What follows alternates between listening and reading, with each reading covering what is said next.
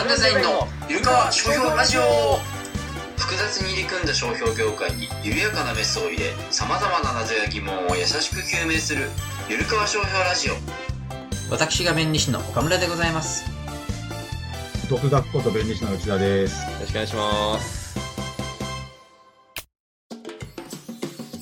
あの今日はよくツイッターでね、質問箱とか、ツイッタースペースとか、知財業界盛り上げていただいている独学さんにゲストに来ていただきまして、いろいろお話を聞いていきたいんですけども、まあ、ちょっとまず独学さんの自己紹介的なところを、はいまあ簡単にでいいんですけど、お願いします。はい。えっ、と、東京、京橋のですね、東京の京橋にある東京セントラル特許事務所で、えー弁理士をしている、えっ、と、内田です。ツイッター上では独学というハンドルネームを使っていて、えーまあ、ブログとかもね、あのやってたりで、えーします。たまにあの、イベントとかにも出ているんで、あのーま、まあの、お知り合いの方もね、結構いらっしゃるんじゃないかなと思ったりするんですけども。えっとそれとですね、あと、今年はですね、えっ、と、ちょっと、いえっ、と、なんだっけな、えっ、と、知財、あ、すごい知財エキスポ2023ですね。そちらの PR 担当とかもやってたりとか、いろいろやってます。あの、よろしくお願いします。はい、よろしくお願いします。はい。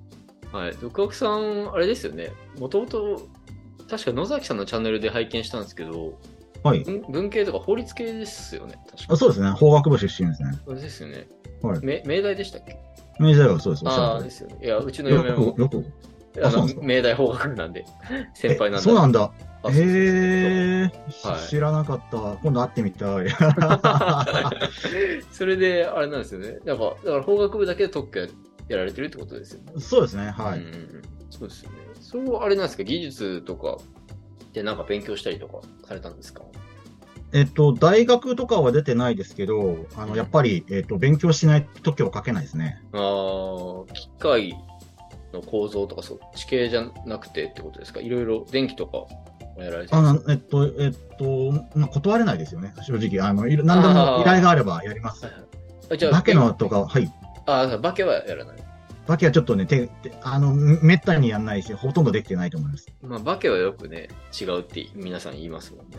はいじゃあ、電気、ソフトウェアとか構造系とかは普通にやるっていう感じ？そうですね、はい。ああ、まあそうっすね。ソフトウェアとかやるにしても、なんか仕組みわからないとなんとも いい書きづらそうな雰囲気は感じてまして、僕も。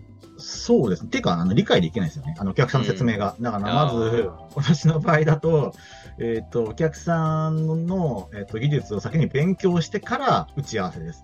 なるほど。ああ、そうか。大変ですよね、それはね。そうですね。でもあれですよ。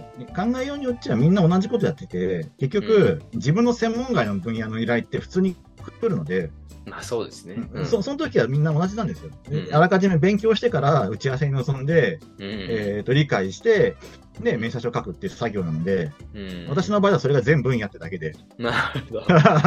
あしかもそれを勉強していけば蓄積していくから。そうそうそう、次はね。うんうんそうですよね。あ、それはいいですよね。でも、最初から特許をやりたかったんですか？商標とかじゃなくて。もう最初から特許ですね。えー、あ、それは、なんか、なん、なん、なんか理由があるんですか？うーん、まあやっぱほら、知財って言ったら特許花形だなってイメージがあった。ああ、あります、あります。はい、僕もありました。ううん。ん。で、もともと、あの、まあメーカー知財部にいたんで、そこでは別に、うん、そうなんですよ。あの、メーカー知財部にいた時には、もう全然文系、まあ文系、うん、まあ影響はするんだけれども、うん。あのー必ずしもね、あの、理系じゃなきゃいけないってこともなかったんで、まあで、そこで特許、そうん、うんそこで特許のことを勉強しさせてもらって、で、それで、あの、げえーっと、事務所に移ってっていう流れなんで、最初から、まあ、とじ正確に言うと、地裁部での特許業務、志望ですよね。ああ、なるほど。あ、もともとそれを志望しててってことですそうそうそう。あの、うんまあ、メーカー知財部で、あの、衣装だけ、商標だけってわけにいかないので、普通。そうですよね。うん確かに。うん化粧品とかならね、そういう部門も確かにあると思うんですけど、うんあの、商標部門とか。そうですね。多いから、うん、そうですね。うんそうそうそうそうなるほど。結構、えっ、と、新卒からってことですか、じゃあ？新卒から。いきなり知財部。いきなり知財部。えー、え、それ希望してってことですか？希望して。え、すごい。いや、僕はそれ目指してたんですけど、落ちた、おー落ちちゃったので。え、だって、あれでしょ？あの、えっと、商標かなんかの方のしでしょ？多分、希望いやしてたの。別にそこ希望してなくて、その時は。それこそあそうなんだ特許をやってみたかったんで、はうーい。ん。知財部にとにかく入りたいっていうことで言ってたんですけど、やっぱね、しその時資格も取ってなくて、一時だけ受かってた状態だったんで。あ、優秀。うんいやいや、全然それじゃあ、なんか、箸に無棒にはかからない感じで落ちまして。うん。あ、でももう僕もほとんど落ちましたけどね。運よく引っかかったって感じですよね。えっと、当時ありました？その知財部の募ありましたよ集みたいな。あ、ありました新卒で？そうそうそう。ええあ、そうなんですね。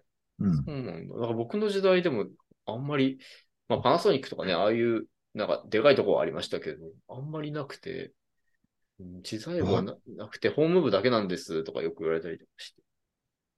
うんだまあ、でも、うん。大手電機メーカーとか、機械系メーカーはほとんど応募しましたね。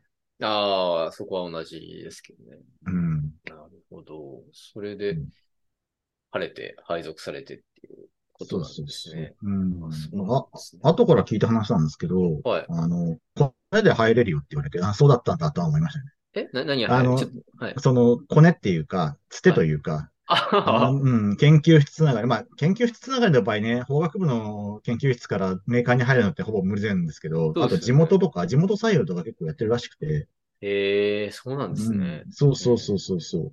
そういうところから行けば、もう少し入りやすかったかなとは思いましたけど、入った後にそう。ですよね。なんうか、ん今のマインドだったら、なんかいろんなやり方とか攻め方を考えるそうそうそうそうそうそうそう。当時わからないですもんね。なんか、なんとなく流れに乗ってみたいな。そう、採用のね、フォームから入っていくっていう、正面玄関から入っていっちゃうよねと思いましたそうよね。そうそう、そうなんですよね。入ってみたらね、そう、意外と正面玄関から入ってきてないなっていう印象だったんですよね。ああ、確かに。え、それこそ、で、なんか、僕も知財部にこだわってましたけど、あの、うんずっと弁理士試験の勉強してたんで、学生時代。あの、法務部から別に入ってもよかったんだろうなとかも思って。そうそうそうそうそうそうそう。うん そうそうそう。そう入っちゃえばそういうね。うん。うん。でもなんかこだわっちゃって、そこ。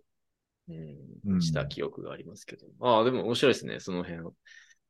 やっぱりいきなり知財部ってそんなに、しかも文系でそんなに聞かないので。うん。そっから、うんでもそこから事務所に行きたいって思われたんですね。まあ、あの、えっと、メーカー結構仕事が量あって、はいはいあの、勉強時間が取れなかったんですよ。あ、そうか、その時は、えっと、資格を持ってなくてってことですね。そうそうそうそうそう。うん一時は受かってもどうしても論文で落ちちゃってたんで、ちょっとこれははいダメだと思って、ダメって言い方もないんですけど、うん。本格的にやるんだったら、試験休暇のあるところに行かなきゃダメだなっていう。ああ、事務所の方が比較的ありますもんね。うんそうそうそうんそうですね。ああ、なるほど。それで事務所に入って資格取ってっていうことですそうなんですよ。ええうん。あ、じゃあ別にメーカーの仕事が嫌だったわけじゃなくてっていうことなんですね。そうですね。きつかったですけどね。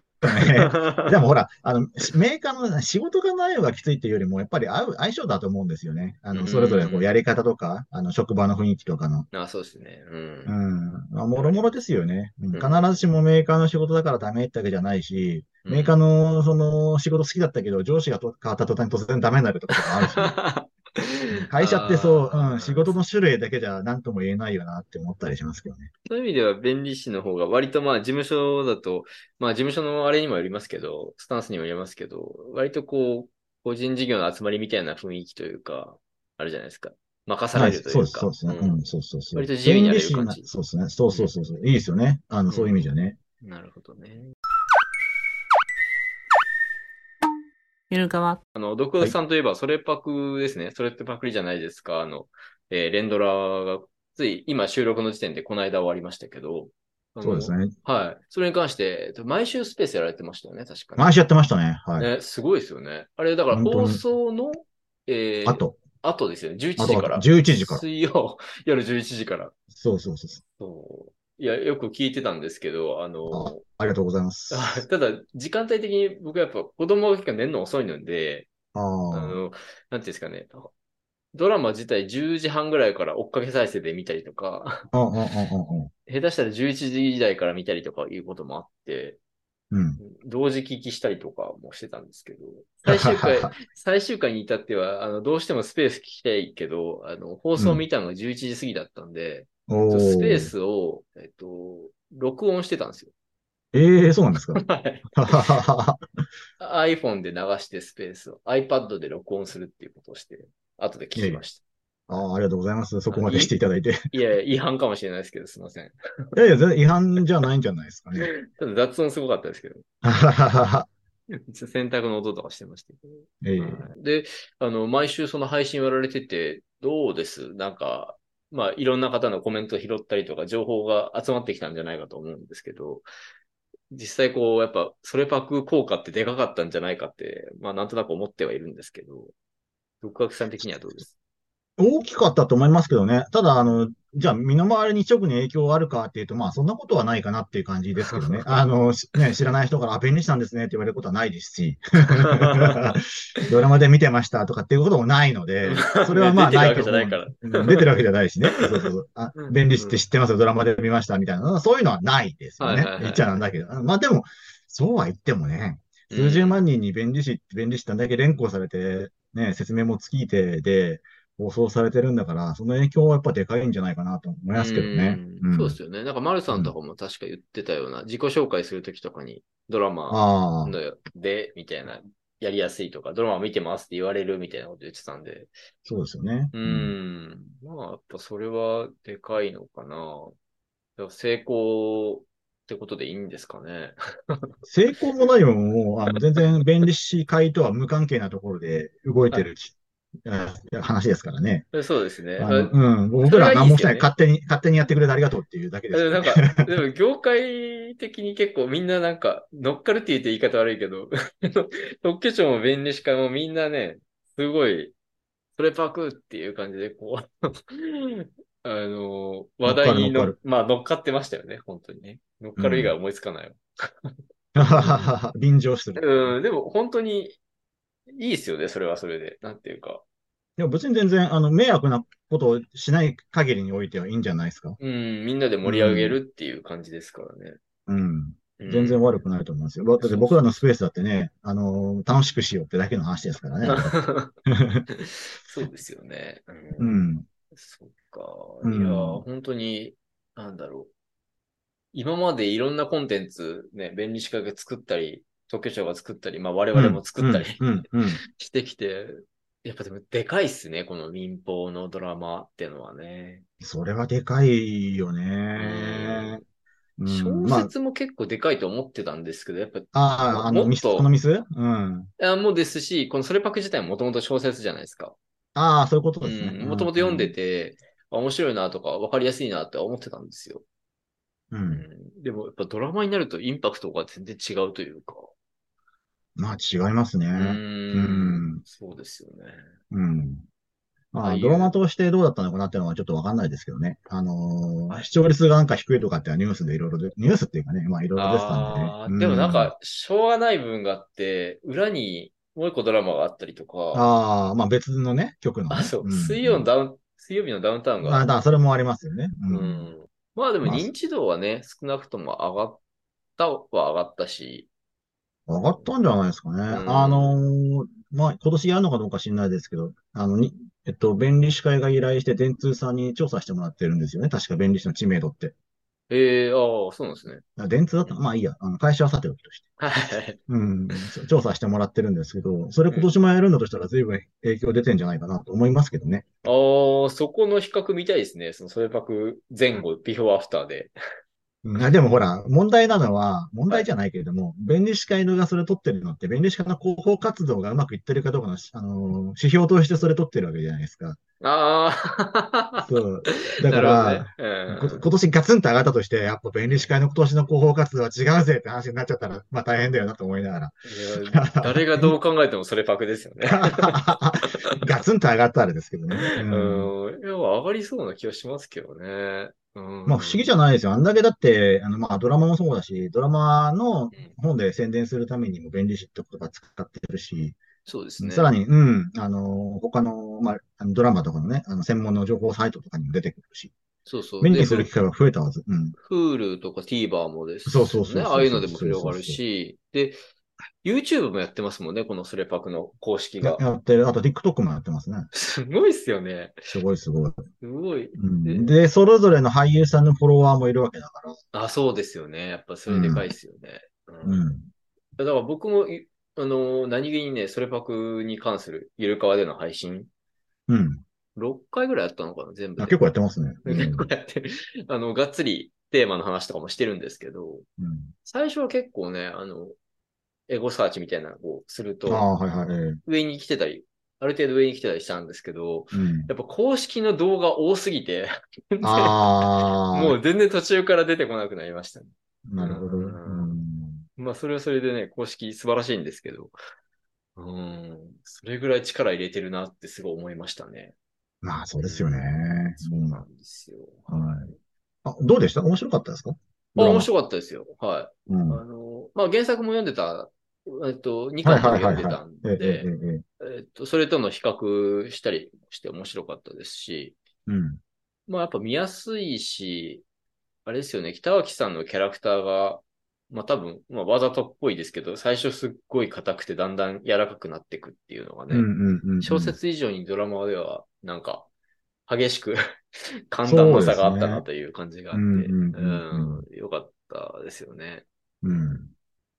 そうですよね。私も結構、うん、楽しく拝見できたなと思いますね。リアタイだったんで。うーん、うんそうですよね。重岡さんとかもね、良かったですよね。やっぱ、よかったなと思いましたね。すごいキャリアがやっぱあるから、うん、うん。うん。勉強熱心だっていうふうにね、あの、監修の西野先生もおっしゃってましたけど、うんうんうん。キャリアがある上に勉強熱心だから、やっぱり、で、やっぱりジャニーズってこう、あれなんですかね、ファンの心をつかむためにこう、日々努力してるから、やっぱそこは繋がるのかな、みたいなのは思いましたよね。まあ、そうかもしれないですね。俳優業に。うんうんうんそうですね。うん。だからもう、キャストもすごい良かったし、内容もね、良かったですし。で、西野先生がその裏話的にね、時代実問ラインで語ってた、えっと、言葉の一つ一つのチョイスですよね。特そうですね申請っていうのはやっぱ伝わりやすいけど、そそこはさすがに譲れないみたいなところって、うん。あの、ゆるかわでも日々考えてるところで、うん。まさにうん申請じゃなくて、やっぱここは出願だなとか、裁判ってやっぱ言った方が伝わりやすいとかもおっしゃってましたけど、うんうん。まさに最新の回でも衣装権侵害訴訟ってすべきか、衣装裁判ってすべきかみたいな、うんうんうん。すごいサムネ一つ悩んだところなんですよね。うん。すごいわかるなと思っていて、うん。やっぱ伝えないといけないけど、やっぱそこを崩しすぎるとどうなんだみたいなのは、すでに考えてますよね。そうですね。難しいですよね。うん崩しすぎるとね、やっぱね、良くないような気はしますし。そうですね。まあ、あとはほら、やっぱり、専門家の目も怖いじゃないですか。あ、そうそうそう、それもありますよね。うん。一応、あの、まあ、わかりやすさ重視のために、あのーまあある程度、なんですかね、えっと、曖昧なね、あの、表現をしますよっていうふうに、ブログで言ったりもするけれど、実際にあの、うん曖昧な表現してるのを指摘されるとちょっと恥ずかしいなっていうのがあったりしますよねっていう。だからどこまでっていうのはありますよね。うん。だから裁判と訴訟ぐらいだったらいいんじゃないかみたいなおっしゃってましたけど、本当にその通りで。うん。まあ、あとはあの、出演者によって、ね、赤井さんはやっぱ裁判だろうみたいなのはすごくわかるし、面白いあーそうそうそうあそっか確かにね、ドラマだったら別に発言する人が、あの、専門家じゃないから、よ、よ、言う人を変えちゃえば別に、あの、申請でも構わないわけなんですよね。おそそうそうそうそう。もうその辺もなんか共感できたんで、なんか僕はちょっと、えっ、と、一視聴者っていう意味でも面白かったし、その作ってる側ってちょっとおこがましくも言いますけど、ああ、としてええも共感できたので、そういう意味でも面白かったです。うんう。ん。そうですよね。うん続編に期待したいなと思います。確かに。はい。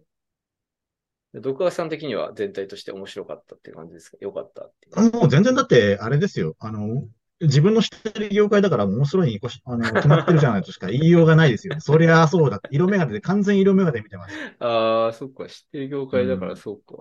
そうそうそう。なんなら、あの、なんかね、家族が出演してますぐらいな勢いでこう色眼鏡で見てますからね。応援しちゃいますもんね。頑張れそうですよねなっちゃうから。そうそうそうそう。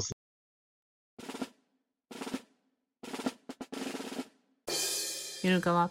それパクに出てきた特許の話で、まあなんか A プラス B プラス C みたいなね、はいはいはいはい。ちょっと専門的な話がありましたけども、あれの話をじゃあちょっとしていきましょう、今日は。はーい。これな、何話でしたっけ ?3 話か4話？3話です、3話です、3 3話。話。ああ。3話です、3話。あの、簡単に言うと、まあ、はいあの、今出てる、えっと、正規校7と8っていうのが、あの、えっと、ドラマに出てきた、まあ、特許の、あの、クレーム、えっと、まあ、発明の説明部分ですね。で、の説明したまあ文章なんですけど、でこれを、あの、まあ、月夜のドリンクの新しい、えっと、スムージーかな。がう、んえっと、侵害しているんじゃないですかと。まあ、この発明の内容を実施してるんじゃないですかっていうことで、まあ、問題になるっていうのがドラマの、あの、ストーリーだったんですね、第3話。はいはいはいはい。うんはいで、そこでできてるのが、まあ、この特許ですね。1907と8で、えー説明されている発明の内容の特許権とうん。いうのが、まあ、あの今回、あその第3話のね、内容だったんあ。れはだから特許調査だから、確か。はいはい調査でしたよね。あらかじめ他人の他者の特許権侵害してない、してるかどうかっていうのを調べていて、これを見つけてしまったっていうことでしたよね、確か。あれだったかなちょっと待ってください。えーっと、ああ、どうだったそうですね。侵害予防調査か。ごめんなさい。そうでしたね。そうですね。うん侵害予防調査でこれを見つけて、これ、はいこのまま販売しちゃうとまずいな、この特許に引っかかりそうだなっていうことですよね。そうでしたね。はい。で、いろんな工程があると。はい。で、ドラマの中だと8しか出てこないんですよね。あの、低温スチームによる保存をした野菜と果実、および乳成分を調合したものである、えースムージー飲料の製造方法に、えー特許権引っかかるよねっていう話だったんですけど、うんうんあの、まあ、弁理士ならみんな知ってますけどね、あの、この請求項7記載のって、まあ、請求項8、うんと、ここに、ごめんなさい。えーっと、7記載のって書いてあるところからわかるように、はいあ。の、あと 8? あ、7か。7の、従属項って言ってね、7と8両方、7プラス8なんですよ、実際にい権利としては。はい。うん。なので、あの、8だけ見てもしょうがなくて、7も見なきゃいけないと。うん。本当ならね。そういうことですよね。うん。っていうのが、まあまあ、そのあたりは多分監修のね、あのあたりで切られたのかもしれないですけど、難し難しすぎる。はいはい。えだから、あれですね、7に A、B、C が書いてるから、8は仮に D の要素があるとしたら、まあ A、B、C、D が8みたいなことですよね。そうそうそうそう、うんそういうことです。はい。うん。なんですよね。で、えっ、と、ポイントあったのが、この乳成分ですよね。うーん。乳成分を使ってるからダメなんだよっていうことだったのを、えっ、と、はいライスミルクだったかな？確か。そうですね。はい。うん。ライスミルクに変えて、えー回避できるっていう、まあ、設計回避って言われてるやつですよね。うんはいはいはいはい。っていうのが、まあ、ドラマの、ネタバレしちゃっていいんですよね、多分ね、これね。大丈夫です、大丈夫です。はい。うん。うん。っていうのが、まあ、おオチだったところなんですけど、はい。はい。まあ、これ、単純に、なんですかね。僕は結構いいいいなと思ったんですけど、はい。うん。なんていうんですなんていうんですかね。特許の世界がわわかる、わかるというか、そんなに難しすぎず、ええ、ええ。こう、あ、こんな感じなんか、みたいなのが、こう、イメージ湧きやすいかなと思った。という意味でいい回だったなとは思ったんですけど。そうですね。まあでも、あれ、これ、なんで7の従属にしたのかなってちょっと思いましたけどね。ああ、8専門的にはいいじゃん。みたいな。うんあ なるほどね。うん。いや、ドラマ的にね、だって7結構難しくないですか？不溶性食物繊維を水に添加し、みたいな。確かに、ね。洗顔力を加えながらって。これうん、僕、気づいてなかったです。こんな細かいの書いてんの。うん。え、てか、これ、そんなに映ってました？映ってました、映ってました。えー、で、これを何？手で、手でっていうか、キャプチャーそう、して手手入力。キャキャプチャーして手入力。うん。ここまでやってる人他に いるんですかね？いやー、8だけならいるかもしれないけど、7やった人はいないんじゃないかな。わかんないですけどうんね。これは引用させてもらってますね。それば第3話から。ああ、なるほどね。え、これでも引用ってしっかりなんかね、著作権法上の引用の要件を満たすように書いてますけど、著作物なんですか？これね、難しいところなんですけど、あの、発明の説明は、著作物としてあり得ると僕は思ってて、結構否定すする人もいるんですけど、そうですよね。だってうん名称書自体は著作物なわけじゃないですか。あそこはもう決まっ、うんそういうもんなんですかね。学術論文もね、あの、著作物なんで、ああ、そっうんか。そこはまあ、ほぼ間違いなく、あの、要はその、えっ、と、例えば読み手側に分かりやすくなるような思想、心情の、を入れた上での、あの、説明書、名冊書になるので、なんかちょっと著作物性はあると思うし、まあ、クレームのレベルでも多分あるんだろうなと私は思うんですね。だって分かりやすくね、権利範囲ができるだけ広く、かつ、あの、サポート力満たすようにみたいなのを考えながらこう書かれてるわけなんで、まあ、今回は特に、その、ドラマのストーリーのために作ってるっていう意味では、余計にそうかもしれないですね。なんていうか。そうですね。うんなるほど。まあはいはいまあ、うん。で、えっ、と、これに関して乳成分っていうのに引っかからないようにライスミルクに変えたってことですよね。そうそうそうそう、うんそうなんですよね。うん。まあ、これでだから基本的に、いわゆる文言侵害ってやつですか？その、そうですね。特権侵害に文なるには、基本的にはこの文言通りにやってないと侵害じゃないっていうのが原則だとは思うんで、そこには引っかからないってことですよねう。ん。そうですね、おっしゃる通り。ねうんでただね、ちょっと気にはなったのが、はい。えっとね、他にもね、1906ってのがあるんです。ちょっと今見せてる、これ。おー、はいはいはい。乳成分、豆乳でもいいって言ってるんですよね。ああ、なるほど、なるほど。はいはいはい。うん。うん。で、一応、乳成分自体は、基本的には、あの、動物の乳なので、定義的にはそうですよね。そうそう、ライスミルクはまあ入らないのは間違いないと思うんですよね。乳成分に。はいはいはいでも、豆乳は入るんだってなった時に、うんうん。植物性のね、まあ、ミルクっぽい、あの、うん飲料ね。うん豆乳が入るんだったら、ライスミルクももしかしたら入るような、こう、記載に明細書になってるかもしれないよなって、乳成分。ああ、なるほど。だ豆乳も定義的には入らない。辞書上は入らない。辞書上は入らない。辞書上は入らないんですけど、なるほど、なるほど。うん、ちょっとごめんなさいね。だから、この乳成分っていうのが、明細書の中で、まあちょっとどういうふうに表現されてるのかによっては、そもそも回避できてない可能性がある。うんうんうんうん。なるほど。うん。乳成分にライスミルク入るかもしれない。植物性のね。あの、だからその代替品みたいな。うんそうですね。こういうのってあれですよね。クレーム解釈って一般に、まあ、業界的には言われるやつだと思うんですけど、はいはい。辞書とか業界の、えー、なんだろう、いろんな、業界でどういうふうに呼ばれてるかとかを見て、乳成分にライスミルクが入るのかみたいなのをまずは見ていくって感じですか？えっと、基本的には、あの、まあ、辞書とか、広辞苑とかね、あとは、はいはいまあ、同業界で明細書に対応されている、この乳成分というなる言葉の意味は、こういうのが一般的ですよっていうのを見てはい、判断するんですけども、うん。どういう明細書、わからなければ明細書にまず行くっていうのは基本なんで、明細書にどう書かれてるかっていう。ああ、そっかそっか。明細書で定義があればっていう話です。そうそうそうそうそうそうで、辞書的に乳成分って言ったら普通豆乳は入んねえよなと思うんだけど、豆乳入るって書いてあるから、ああ、そっか。さっきの請求項6で、66で。豆乳が入っ6でねてって、まあまあ、請求項に書いてるってことは、明細書にも当然そういうことが書いてあるんじゃないかということですね。ああ、確かにね。うん。へーなんか、なおさらなんでこう従属にしてるのかな、ちょっと思ったんですけどね、この後にね。え、これ。はい。だから、乳製品を作る、これ請求項として立てて、まあ、せ乳製品の代替品っていうのも請求項9として作るとか、そうそういうのもありなんですか？まあ、ありですけど、そもそも、うんあの、乳成分っていうのを言う、その、使う必要が多分なかったんだろうなとは思いますけどね。ちちょっとよくわか、あの、えっと、その、と統括用語っていうか、あのどういう用語があるのかわかんないんですけども、うんはいはいはいはい。うん、あま、たはで書いたりするのかな。ちょっと、あの、何と定義していいのか、あの乳成分でね、使ったことないんであれなんですけど。うん。あ、でもごめんなさい。えっと、めちゃめちゃそもそもの話戻っちゃって恐縮なんですけど。はいはい。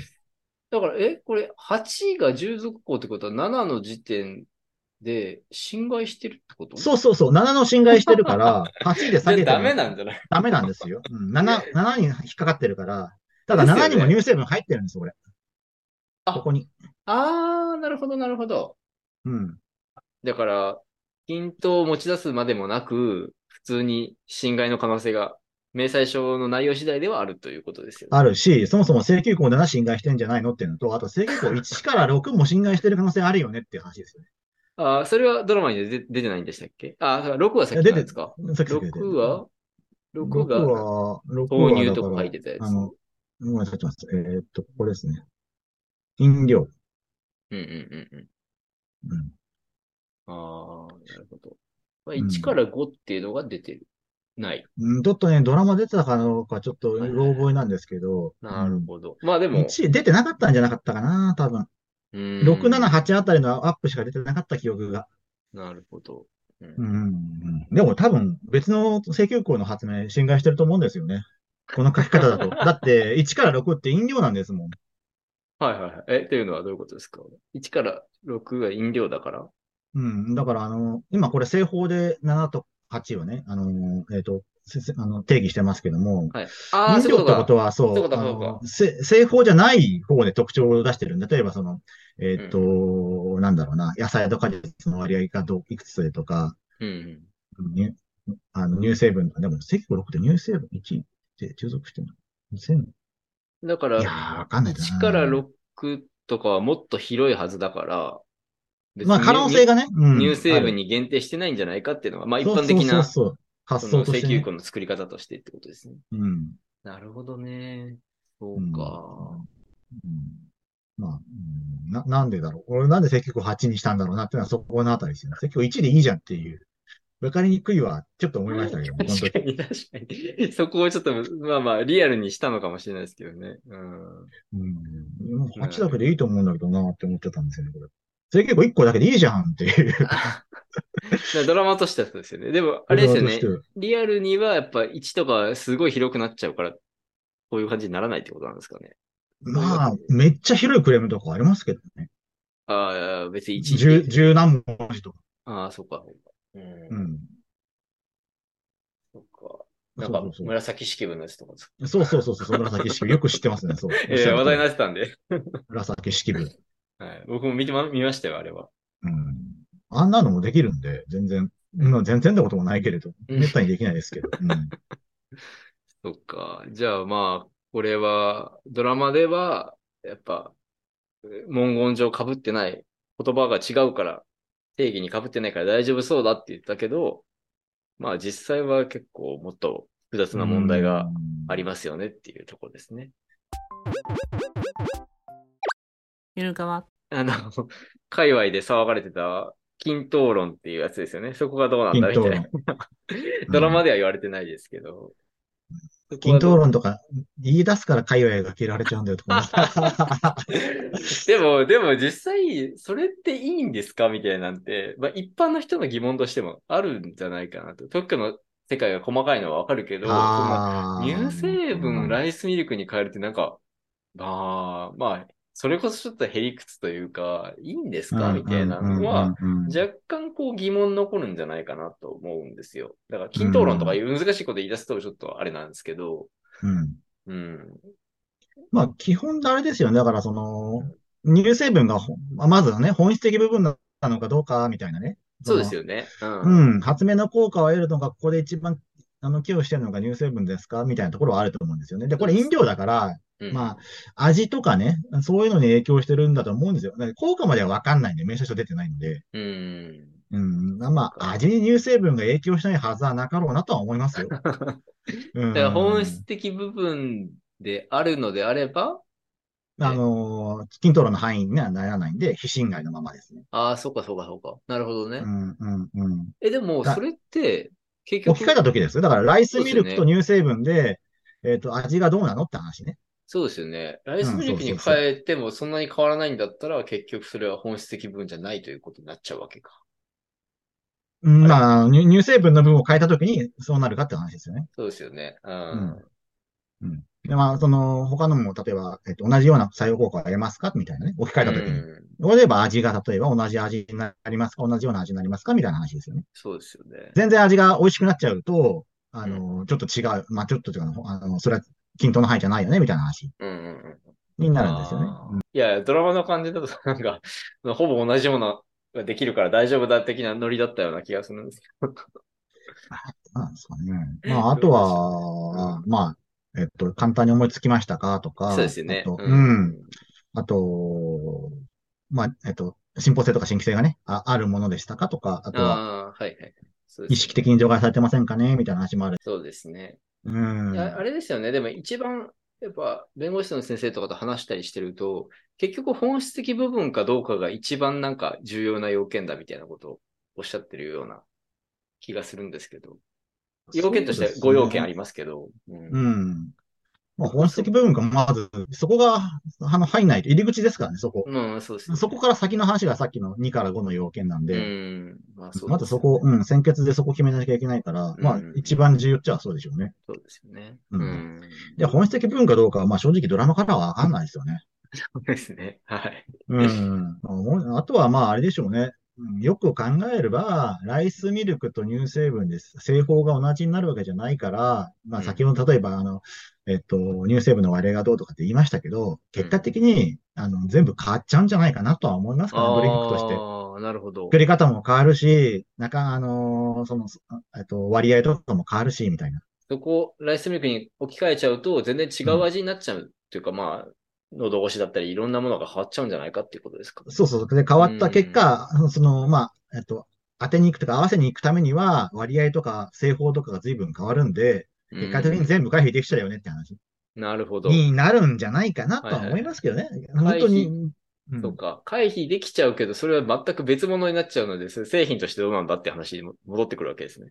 うん、まあ、それもそうだし、あと、同じような製品にするときには、コンテックを侵害しないような形に、まあ、勝手になっちゃうんだろうなとは思います。けどねああ、なるほど、なるほど。実際問題、あ、だから現実によると、一回ライスミルクに変えても多分回避できてないんだろうけども、ただ、はいはいはいはい。ライスミルクに変えた結果、製法とか、まあ内容、あの、ドリンクの内容とか全部変わってくるから、うん最終的には回避できちゃうんだろうなっていう。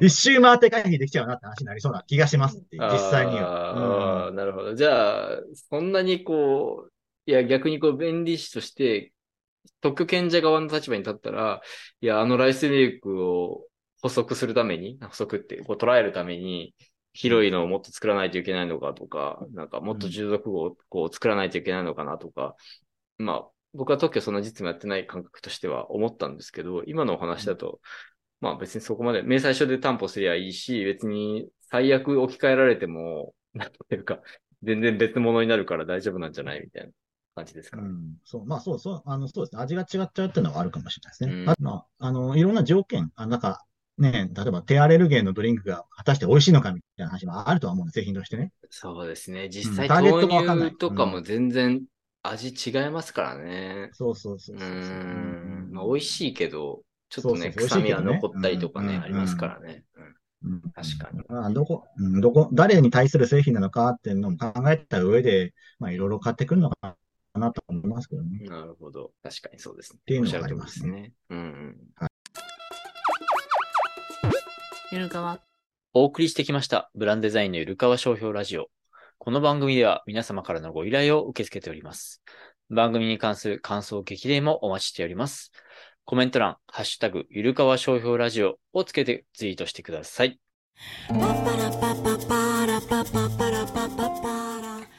じゃあエンディングお願いします。今回、独学さんに来ていただいて、あの、普段は商標とかね、まあ、たまに衣装とか不協法とかやってますけど、特許の話するって珍しかったので、まあちょっと新しい展開見せれたかなと思ってます。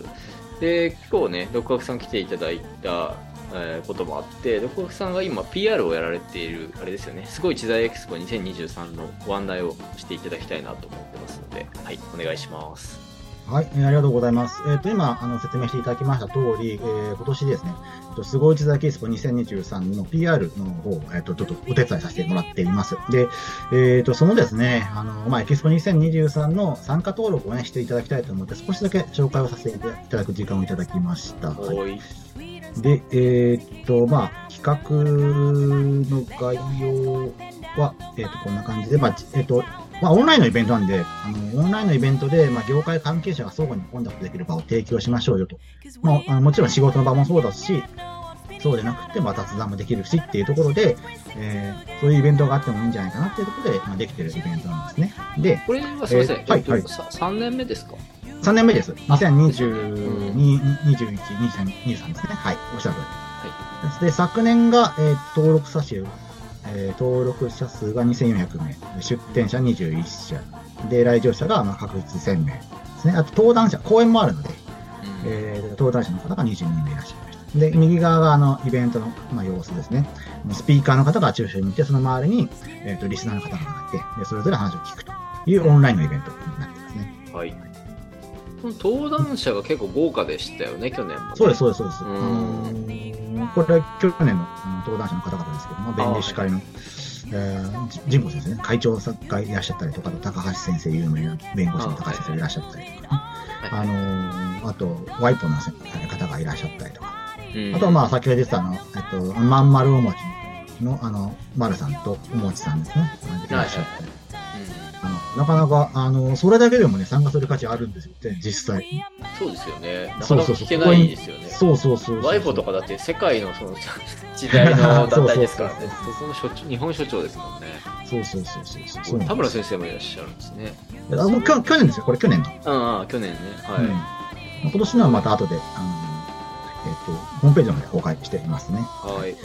で、えー今年はですね、主催が、えーっと、知財塾になっておりますので、えーっとはいそちらの方で、えーっと、運営をしています。で、えーっと、今年の、まあ、目標としては、えーっと、5000名を目標にしているので、まあ、来てくださいね、と、今、皆さんにお願いしているところですね。はい。はいで昨年の2倍ぐらいってことですか？目標ですね。はい。で、まあ、具体的な内容なんですが、まあ、まあ、柱が2本あって、1個、一本がさっき説明したセミナーですね。あの、こう、えっ、と、講演というか、はい。あの、まあ、事務所の方とか、ま企業の方とか、公的機関の方、まあ、有識者なら講演会ですね。もうこちらをオンラインで聞くことができます。あと、もう一つの柱は交流ラウンジですね。あの、各出店者が、えっ、と、ブース、まあ、あの、も持っていてですね。で、そこに、えーと周りに、あの、まあ、うろうろしながらですね、あの、お話をしたりとか聞いたりとか、いうことができる。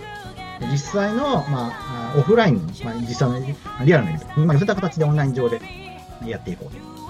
そういう仕組みなので、特にこの交流ラウンジとかですと、意外と、その、めったに会えない地方の先生がいたりとか、あと、名前しか聞いたことがない先生、あのーにちょっと気軽に効果があるとか、いうのもあるので、あの、かなりメリットがあるんじゃないかなと思ってます。交流ラウンジいるだけでも楽しかったりしますね。そうですね。私も去年参加しましたけど、普段お話しできない方とお話ししたりとかありましたね、うん実際。企業の知財部の方とか。そうそうそう。うあと、何ですかね、その、普段いない先生プラス普段いない先生と3人で話したりとかね、そういうレアなこともできるんで、まあ、それはオンラインイベントならではだよなとは思いますよね。ん。そうですね。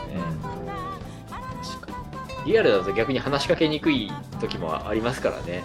ありますね。はいうん、確かに。はい。まあ、今年は昨年のえー3倍を目標にしていますので、まあ、なお、あの、一層より、あの、コミュニケーション取れる場になるんじゃないかな、っていうふうに予想しています。はいで、参加してほしいので、まあ、特典がありますということで、えー、まあ、講演動画ですね。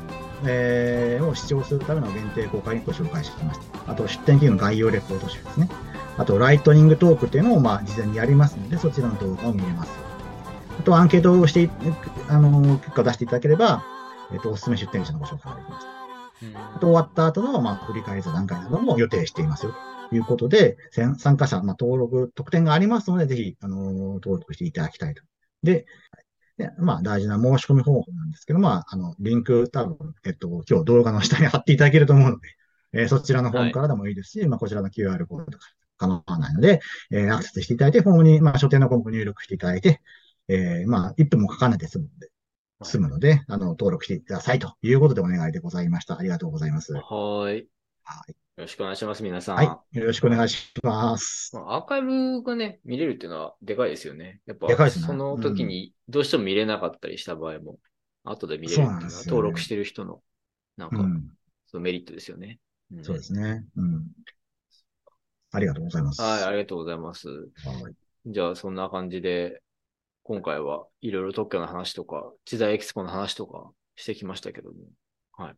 最後に、はいなんか言い言いたいことありますか？って。はこれ、あれ、もうさいあれ？8月ですか、これは、これ自体そうは。あ、そうだ、そうだ、言うの忘れてた。あ、そうそう、はいありがとうございます。そうなんですよ。あの、8月のね、えっ、と、はい23、24ですね。ごめんなさい。大事なこと言い忘れてた。すいません。